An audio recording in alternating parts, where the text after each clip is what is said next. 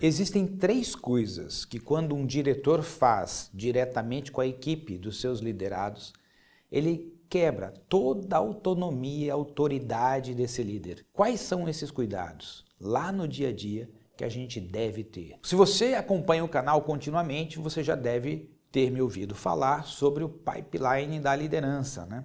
Pipeline da liderança nada mais é do que a estrutura de liderança dentro de uma organização.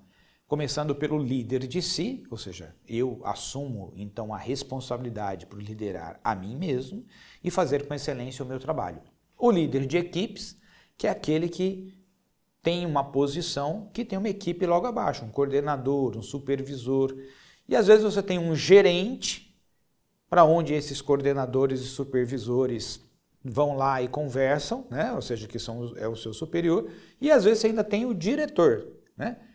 No caso do gerente, o diretor, você tem ali uma posição chamada líder de líderes, ou seja, o líder de líderes é aquele profissional que tem abaixo de si um conjunto de líderes que possuem equipes abaixo dentro de uma organização. E às vezes o que, que acontece? Vamos pegar o exemplo aqui do diretor João, que vai visitar a área do seu gerente Antônio. Então, o diretor João vai até a área do seu gerente Antônio e ele não está lá. E a equipe do Antônio está trabalhando. E ele fala: quem é que mandou fazer desse jeito? Ele fala assim: ah, foi o seu Antônio. Não, negativamente. Não é assim que eu quero que faça. Eu quero que vocês ajam assim, assim, assim. Ou seja, ele vai lá e dá ordem direto para a equipe, passando por cima do Antônio. Então, o João, nesse caso, está fazendo o que nós chamamos de ingerência.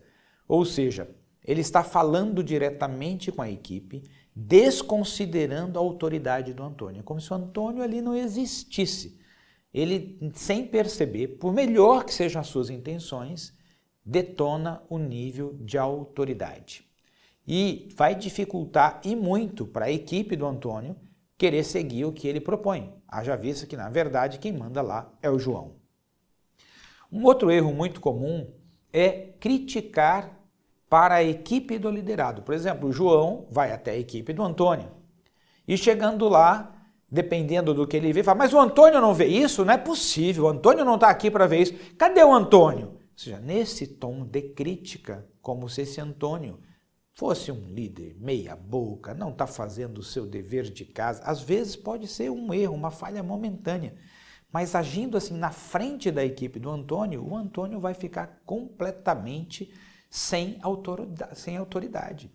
Então, essa é uma prática que deve ser cuidada. É, se vê alguma coisa que não está funcionando bem, anota, depois chama o Antônio para conversar e ajusta com o Antônio, mas não diretamente com a equipe. Não falar do Antônio para a equipe dele. Terceiro problema que por vezes acontece: dar concessões ou favores para a equipe do Antônio sem falar com ele primeiro. Você imagina o seguinte: João, como diretor, chega na área do Antônio e conversa com a equipe do Antônio e tem uma pessoa que faz um pedido. Bom, a gente queria, né, na sexta-feira, sair mais cedo, porque essa sexta-feira aí a gente vai ter uma ação na cidade, que uma festa que todo mundo quer participar e a gente queria sair meia hora mais cedo. Aí o João fala: "Tá, pode deixar, tá liberado, vocês podem sair". E ele não conversou com o Antônio. Ele não sabe sobre o contexto, ele não tem informação e mais, mesmo que ele perceba que é possível, ele fala: Olha, eu acho que vocês precisam conversar com o Antônio. O Antônio é que decide isso para que o Antônio continue sendo a voz da autoridade.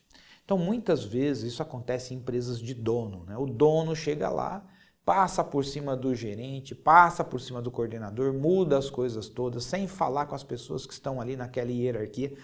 E acaba que no final as pessoas começam a questionar: mas eu tenho chefe para quê? Ele não manda nada aqui.